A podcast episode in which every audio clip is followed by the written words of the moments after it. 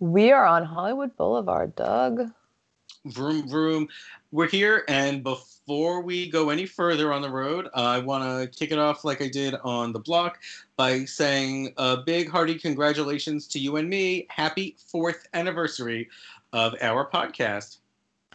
Four friggin' years. That's right. And what years they've been. What a time we have had. I know, and this past year feels like ten. Yeah, at least. At so it's least. Like we've been doing this fourteen years. That's right. Yeah. That's right. We're in we're in our teens. I know. We're emotionally in our teens as podcasters. We are zooming through Melrose too. We are zooming through Melrose, as you guys will hopefully be listening. Um, but for now, we're not even talking about T V, let alone T V of the past. We're going to talk about some film. Actually, I know I am. Karen, I mean, yeah, a film that's been on T V. Uh, uh, fair. But I call them movies. I know they're movies. Well, okay, so my, my, my first question, though, however, did you watch the Golden Globes? I did. Okay. Do you did want to talk a little bit? No, because I didn't watch it, so I have no idea what happened. Uh, No, but my question is, were any of these movies, like, I think I think they were up for, I don't, were they up for Globes? Were they, did they yes. win? Did they? Yes, uh, yes, yes, and no, but all were, between nominations and awards, um, did well, I think, by the Golden Globes. Uh, and guys, it's not going to be a mystery for much longer. We're gonna, we're about to dive in and tell you what movies we're going to talk about. Um, but yeah, they were... They're eligible as movies, and they um, are all uh, critically received uh, positively. Um, yeah, and and all factored into the Golden Globes, which was kind of a mess of a ceremony. It was a virtual ceremony. All the nominees were in, like, Zoom rooms. When their categories came up, they were at home, many of them still dressed up in gowns, looking ridiculous. But they, I don't understand that. I thought that was so weird. Yeah. Well, I think it's tacky, at the very least. Well, it was um, just weird because some of them were in gowns and some of them were in jammies, like, and some of them were in hoodies. And, and some yeah. of them were... But by and large, most of them were wearing tuxes and dresses. Um, and if you're Kate Hudson, you were there with your entire extended family, which, uh, okay, super spreaders. Um But there were also, there were two ceremonies, and Tina Fey emceed one in New York at the Rainbow Room, and uh, Amy Poehler did one in L A at the Beverly Hilton, where the Globes traditionally have taken place. There were some presenters in attendance, mostly in L A, some in New York, and then there were actual audiences in both of those venues, but none of them were nominees or presenters. Those were essential workers who had somehow either won or applied for or been granted, you know, the honor of, of sitting with masks and watching these celebrities not show up in person. Yeah, that's, so, like, I didn't even realize that there was an audience. Like, why would you do that to these poor people so they can sit on in this paper, kind of... it sounds like a nice concession to these great essential workers, but, like, what are you really getting? You're yeah, basically like... just seeing Tina Fey and Tracy Morgan live. Yeah. Which isn't even that interesting when you sort of factor in, like, what they're doing. It's not like you're seeing them perform. Like, you're seeing them okay. make these sort of, like, canned responses, like they're reading off a bad script. Yeah. And, you know, the Emmys did it in a way that I thought worked pretty well. They had a few live celebrity presenters, but but by and large, everyone was was home and also zooming in, or whatever virtual platform they were using. Um, But there were fewer technical glitches. It moved smoothly, and um, there wasn't there weren't things like feedback, and there were fewer awkward speeches where people like, do I talk now? Should I start now? So by and large, I mean, they sort of did the best they could, but if other ceremonies to come, like the Oscars, are trying to follow suit, uh, they'd be better to m- mimic the Emmys model than the Golden Globe model. Um, the more virtual, the less live stuff, I think, the better. The the, the tandem thing does not really work. Right. Um, but yes. So let's get into uh, the years. One of the, the big winners from that night which is the Best Picture Drama and Best Director winner, Nomadland, starring yeah. Frances McDormand, which is available on Hulu, uh, but also available in whatever theaters near you are now opening and uh, on demand, I believe. Um, um, yeah, this is one I definitely want to watch and have not I, seen. I give it a I give it a high recommendation. Absolutely. Yeah. yeah. Um, it's based on a book which has more of a documentary kind of research, uh, like anthropological kind of take. The movie takes a more narrative take following a widow played by Frances McDormand, uh, who uh, has kind of given up on her home life and and lives out of her truck and gets seasonal work, including seasonal work at um, Amazon, and basically travels sort of up and down and across the western half of the country, uh, parking her van in parks um, for similarly minded, similarly living people living a, a nomadic existence. And there are other characters who play film versions of themselves, and they are nomads. Um, And so you, you follow her for the sort of a year and change, and you see some of her encounters uh, and experiences, um, and really sort of get a feel for not just these other people's lives, which would be nice, but the rhythms of how these people mm-hmm. sort of live and, and are and feel, which is what adds a true sense of texture and poetry to the film. Uh, the, the director... the Golden Globe winning director, Chloe Zhao, uh, sort of demonstrated a very similar sense uh, of texture and ritual with uh, a movie called The Rider two years ago that I was a big fan of. It was my number one film of that year. Um, so she's clearly a talent and, and not one who condescends or, or kind of sticks to tropes. Um, and, you know, we can always talk about it more after you see it, but Frances McDormand is doing, you know, really beautiful and I think deceptive work, because it it feels so real and natural that I don't think you realize how much skill of actual performance is going into what she's doing. Like, it feels so natural, you're probably thinking it's just Frances McDormand talking or playing herself, and it's neither mm-hmm. of those things. It's a true performance. Um, that that she's giving and, and that glues the whole film together, uh and it's uh, you know, as is typical for her, quite a work of transcendence.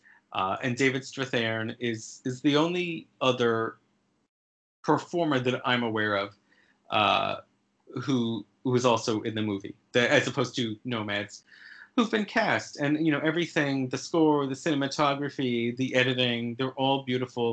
um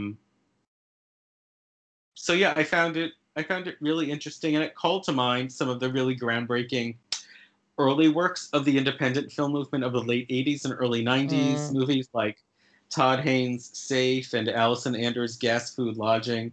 God, um, I love that, that movie. You've seen that's it. You've seen it. Oh that my to God, is, that's one of my that favorite to me movies. Is like the post. It's one of mine too, and it's like the poster child for for independent yeah. film. Um, so yeah, I mean, like I said, it's, it's eighteen thumbs up. Love. What's that?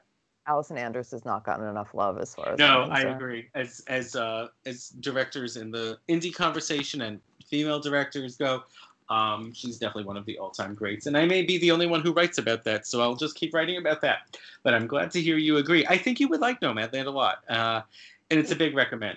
Yeah, the, this is definitely a movie that's on my um, definitely want to watch list. Uh, yeah, I'm curious, I, and I did not know much about it. It almost sounds like what Hillbilly Elegy should have been, because it is based on this nonfiction book. And you know, I, I'm curious. Did you read the book? Because this the book is. I never read Nomadland. Yeah. No, I hadn't read it, okay. And I still probably won't. Really? I think I kind of got everything I needed out of the movie. Out of the movie. Hmm. Okay. Yeah. Fair enough. Um, but yeah, I'm I'm really looking forward to diving into this, because it sounds like um it sounds like something I would really enjoy.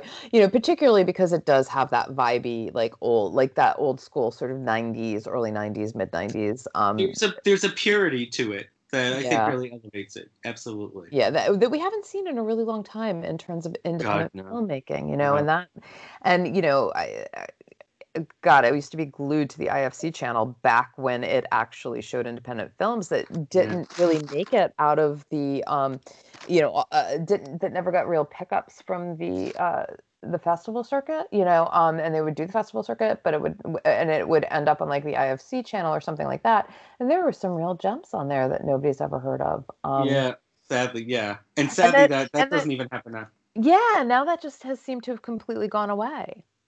Yeah, it's a much more commercial kind of network. I feel like now it just plays Law and Order reruns and shows Brockmire with Hank Azaria for three months of the year, and I'm not sure what films are actually playing regularly. Oh, yeah, and I guess I guess I don't see what's coming. I mean, again, I'm not paying attention like I used to, but like I don't really see what films are coming out of the festivals too, um, that do have that indie edge. It really does feel like. Well, the truth is there are fewer of those that yeah. that have that edge that are yeah. indie in name only. Like, are things just like showing up on YouTube, and this is sort of like our new our new breed of talent is going to be on TikTok and Reels? Could be, which someone has to explain TikTok to me one day, because I, I like I don't get these new platforms and, you know, where like the actual artistry comes in versus the access. I don't know. I don't know, but that's maybe not a conversation. I mean, I think it's I think it, I think it's entertaining. But it is just kind of one note. I don't know. My kid can sit there and watch YouTube video after YouTube video after YouTube video.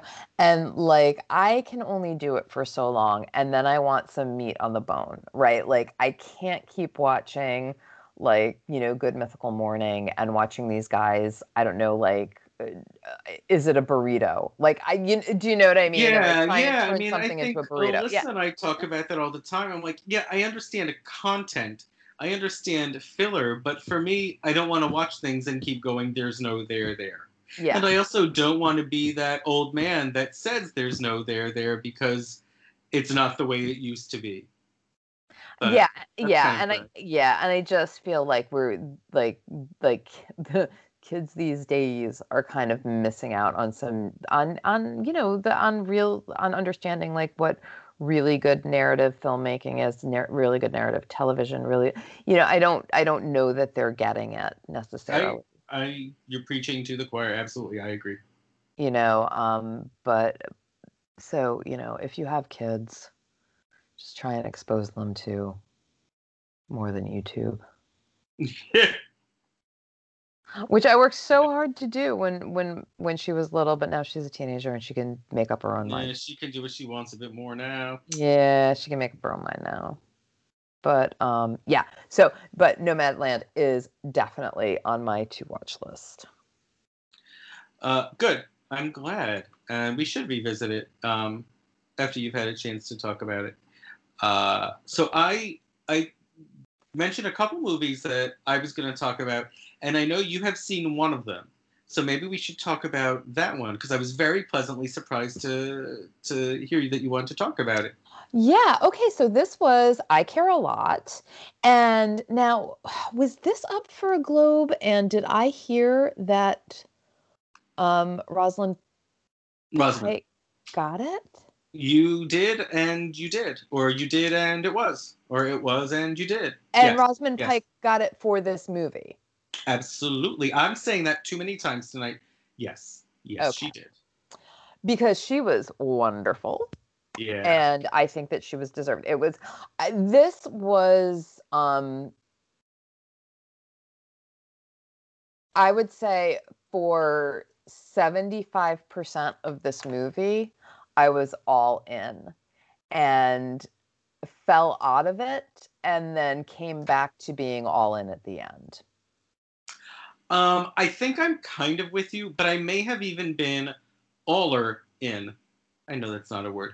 Because this is, well, I guess we should say a bit of what the movie is about. Right. So, I mean, th- okay, so this woman uh, who's played by Rosamund Pike, Marla Grayson, has this very interesting job where she is a, she is a quote-unquote legal guardian. And so she basically makes a determination, or or if a doctor makes a determination that an elderly person can't take care of themselves, and there is no she and there's no family member willing to step up or able to step up or steps up quick enough, um, Marla will come in and take over and be the legal guardian.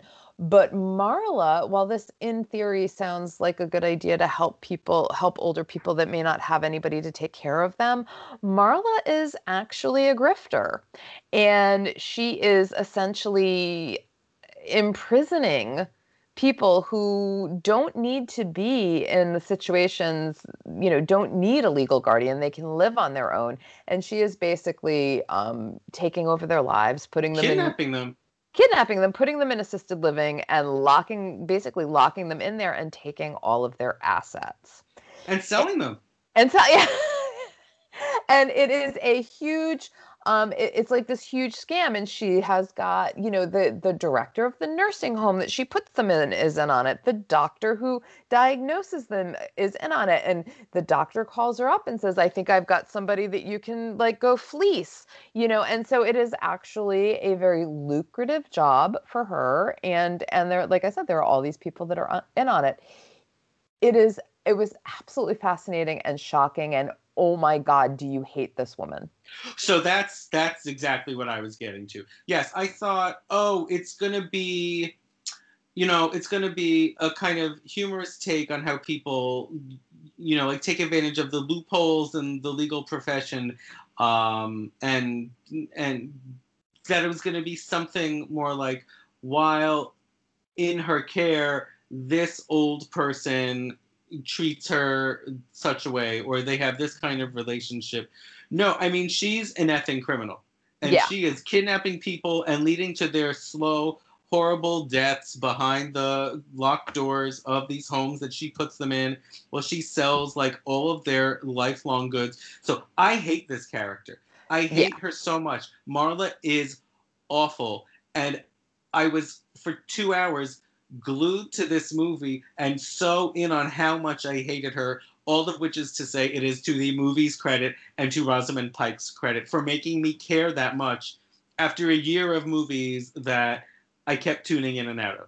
Yep. Like I was in. I was movie. in one hundred percent because I wanted to see somebody take her down. Yeah. And same, same. We think it's going to be Jennifer Peterson, and who is played by a brilliant Diane Wiest. Doesn't get any better. Oh my God. Simply the best. Um, as as one of Marla's marks, and she should have never. Who, right, a mark who we think is an easy target because she has a lot of money, lives alone, has no family, has no ties to the outside world. So we think. But and then it, it turns out maybe that's not true. Yeah. yeah. It turns out her son is the head of some Russian mob. Her son, played by Peter Dinklage. Yes. Who is also wonderful. Yeah, it's a terrific cast. And there are multiple twists and revelations that keep coming about, that some are, in hindsight, we should have seen, um, and, and some a little bit less so. It reminded me of, follow me here, The Crime Game, which was also not just the one big ah. revelation, but like twist after twist after, you know, like yeah. eye pop and change after twist. And yeah. it makes you keep reassessing good and bad and exactly who these people maybe are supposed to be to each other. Right. Um, but but make no mistake, I mean, like, Marla is horrible and Marla is a terrific character. It was one of, I think it's one of the best movies of the year. And I think her very committed performance is one of the best performances of the year. So I didn't think she was going to win the Globe, which was in the musical comedy category. I'm not sure I would have put it there, but Ooh. It was a smart gamble on their part because yeah. Rosamund Pike was a surprise winner. And she was the one I said wouldn't win, but should have won. Um, and it, it was a, I mean, I would have liked to, did Diane Wiest get a nomination? Cause she really she, deserves she one. She didn't. Um, See, now, that's a shame because she, maybe would have, but she really deserved one because, I mean, you know, when you think of Diane Wiest, she's always playing sort of the nice mom, the nice aunt, and the meek. nice grandma, yeah. and meek, and and she's there when when we meet her, and then all of a sudden she turns on a dime, and yeah. she is ruthless, and she is the woman that raised a Russian gangster. Do you know, you know what I mean? And she is, and she just like lands a look on Marla, and she is just yeah. like, you're in trouble now. And it was, phen- it was phenomenal. It was absolutely phenomenal. Yeah. I, um, yeah, I, I was completely taken in by this movie. And I also want to sort of shout out to Chris Messina, who plays um, this yeah, this lawyer. In a smaller role, yeah. Yeah, um, he plays an attorney hired by uh, Peter Dinklage's character to get his mom out of the clutches of Marla and this nursing home where where they, where she's been put, um, and to sort of like go in front of the judge and say, look, you know, she's competent, and um. And he has this scene where he's giving her, he's like trying to first, before he goes to court, bribe Marla, we'll give you three hundred thousand dollars. You know, you got to let this woman go. And he can't say who his employer is. Um, he is wonderful as this sort of army, you know, but very, yeah, very high-end attorney, very yeah. slick. Yeah, he was just, he was just an absolute pleasure to watch. And I guess I should say... Uh, the Marla character is not dissimilar to the character Rosamund Pike played in Gone Girl, which was her big breakout role. They're both kind of hateful, unflinching, eye on the prize um, characters. But the movies themselves, I think, are are distinct enough that it, there's nothing repetitive here. I mean, she's really just a ter- terrific actress, one of the best of her generation. Um, yeah, I I just... totally recommend this one too. I do too. I, I thought it was it was probably one of the best movies I've seen in a, in a very long time. Yeah, this is definitely high on my list of, of the year end best. Yeah, I I really not in the year end, but of the year. I really loved it. So also, I mean, I I don't love anyone more perhaps than than Diane Wiest. Uh, you know, I think she's peerless. But you know what I read years ago? You know what celebrity says she is his favorite actress of all time? No, who? Brad Pitt. Really? IMDb doesn't lie, except for all the times that they do, but I believe this one. Oh, I didn't think he... I didn't... Would even know who she was. He would know... Yeah, I mean, like, I am sort of surprised at his... At his... At his... At his knowledge base. I mean, I always... You know, he's, he's such a funny cat, because I always thought, like... Like, it's no secret, like, he's obsessed with, like, architecture and building, and, like, that's, yeah. I think, like, his passion, and I think that he just sort of, like, fell into movies because he's really good-looking, and I don't think, and I've always got this sense, like, he doesn't really want to be there, he just is, because it's a way for him to make money and maybe dabble in architecture. I don't know, that's always, like, the vibe that I've gotten, it just so, ha- like, and he's just grown as, he's been able to grow as an actor, but maybe I'm wrong, because, I mean, he is still really great to watch on screen, like, I don't, like, you know, I don't know that I would sort of put him up there with a, with a young De Niro or a young Pacino. I'm not saying old De Niro or old Pacino because we know where that's gone. Mm. But I do think that he is he is a considerable talent. Yeah, I'm not sure how much I consider his talent, uh, but I was amused by the anecdote. But I do, because, yeah, I mean, he, because, like I said, he's always sort of struck me as somebody who's accidentally had a film career and I is think, not yeah, very, I think, like, watching Diane Wiest and, you know, I- yeah, examining her movies. Stardom came very easily to him. Yeah. And so, well, why not just keep keep at it? I don't know, maybe he's a big fan of Parenthood, as am I. I mean, who knows? Like, I, you know, I mean, look, I, this is all conjecture. For all I know, he was, like, studying the Meisner technique when he was ten. I mean, we don't know what he was it's doing in possible. Missouri. I wasn't there. I wasn't in Missouri with him, were you? No. Could have been. Tis possible. Okay, so what else? But that's but that's I Care A Lot. So one other movie that I've seen, uh, which had four Golden Globe nominations, did not win, but will probably still factor into the other races, um, is Promising Young Woman, starring Carrie Mulligan and written and directed by Emerald Fennell, who has also had a recurring role on The Crown as Camilla Parker Bowles. Ah, wow. And, and also was the showrunner for one season of Killing Eve, but I won't hold that against her. Um, Do you know anything about this movie? I know nothing about this movie. Oh, okay. So I guess it's intended as a um, response to the Chanel Miller uh, rape, the one with the, the Stanford rape case. Um, what's his name? Brett? No. Brock. Uh, Brock Turner. Oh, that swimmer guy or whatever he was. Like that. Lacrosse, yeah, that whatever, or whatever he was, yeah. And he was like super privileged, and he got away with it. Yeah. Yeah, yeah, that. Yeah. Um, it's set in Ohio, and uh, Carrie Mulligan's character is a thirty-year-old who was in med school along with her best friend, and it's largely alluded to. You get a little bit more detail as, as the movie goes on, but she is avenging the death of her best friend who was raped, like gang raped and videoed and brutalized uh, while in school, and then the med school basically sided with the the guy, the perpetrator. Mm. Um, and so she dropped out and, and eventually, we are led to believe, committed suicide. And so Carrie Mulligan's character, devastated by this, has now taken it upon herself to sort of avenge that wrongdoing one shitty straight guy at a time.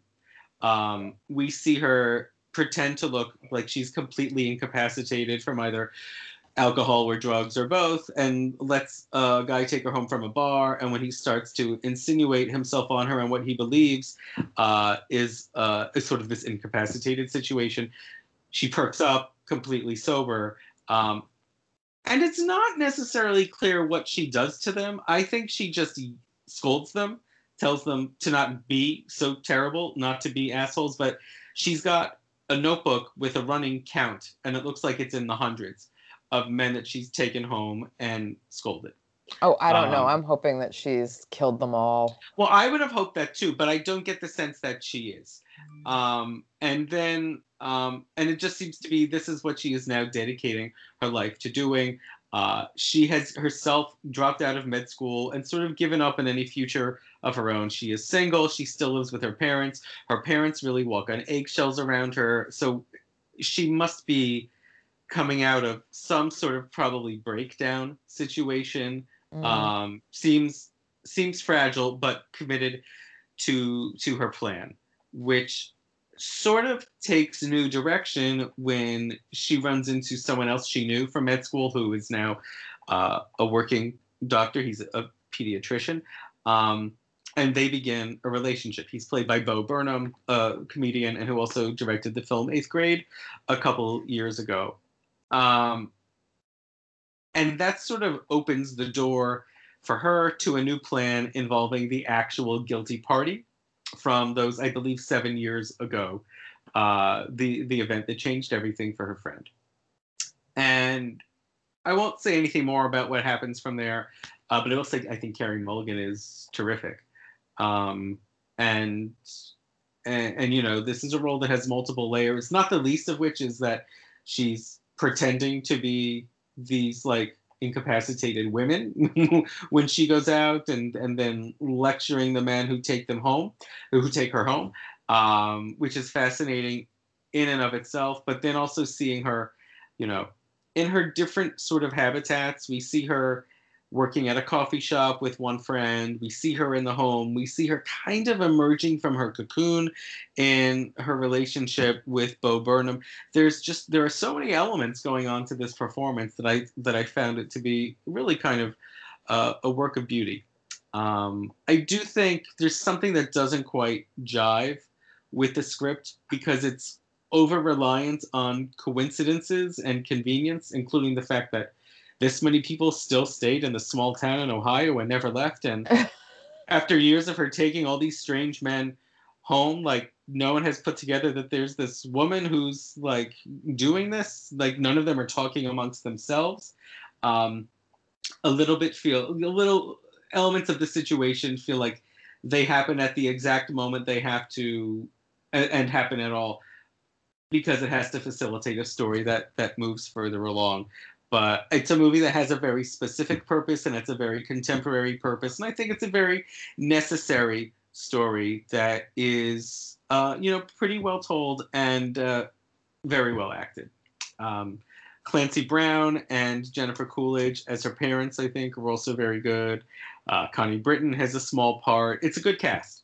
Um, that is a and, great cast, actually. And, you know, and by and large, another very worthwhile movie. And how nice is it to talk about three very good, very recommended movies on this podcast. Yeah. Feels good to me. So where is Promising Young Woman screening? Is that I on... I think that's on demand. Okay, I that's on that's demand. For purchase. Yeah. Okay. All right. All right. Well, mom's not. Mom is not buying anything right yeah. now. I have a feeling sooner rather than later it will be available elsewhere, right. but um, but not yet. Wow. So I'm going to put this out there for any of you who are listening and want to tee up any conversation. When we talk next week, and I know I talked about it at the beginning, the full season of WandaVision on Disney Plus will have aired.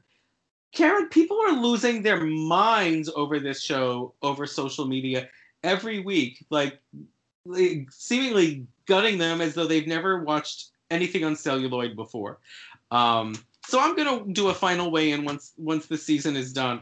Um, and I'll probably also say something about fanship and, and the way we, we sort of watch things and stand things uh, nowadays. But to those of you who have oh. been watching WandaVision all, all along and, and have an opinion, I'm, I would encourage you to reach out to us on our Facebook page, Back on the Block Pod, uh, and, and let us know where you stand. Where a sneak peek, my preview is, it's fine, I'm enjoying it, it's good, not great, not life-changing. Um, well, I think that's great because we can do a point and counterpoint next week because I would um, love to talk about M. Night Shyamalan's Servant. Oh, okay. And I don't get Apple T V or Apple Plus or whatever it is. So I will wholly depend on you for that. Yeah. And I think that there's a great counterpoint there while, where you have this sort of like fan culture can do no wrong. And I feel like M. Night Shyamalan can't do anything right in the eyes of fandom. And well, that's so funny because we saw him on some show promoting season two of Servant today or yesterday, um, and and we were talking about how people really turned on him. Yeah, like he did like what that what was it? Signs, I think that was the one. There was like his big break with Mel Gibson. Um, he did Signs, but that came after Sixth Sense, so that was you know the phenomenon that first put him on the map. Yeah. Okay. And then and then all of a sudden it was like anything that he did after. Wait, he did Sixth Sense and then Signs. Is that how it worked? Yeah, it was Sixth Sense, Unbreakable, and then Signs. Okay, so yeah, he did Sixth Sense. Everybody loved that, and then and then it just sort of like his career just kind of went downhill from there. Um, and we can like kind of talk on how the world turned on him because honestly, I have loved him since the very beginning, and I don't care. Like I I've always enjoyed his movies. Yeah, I think there's a lot to say about his career and his output from the last two decades, yeah, top to bottom. And the curiosity of why he is so hated. Um, it is it is a funny thing. But yes, you will, and I don't save it till next week. But uh, yeah, I don't know anything really about Servant, so you'll have to let me know. Oh, it's, yeah, I will. Um, I will. It's a, it's a, it's a total mind fuck. Oh, okay. Well, I'm now even more intrigued. Yeah, it's a total mind fuck.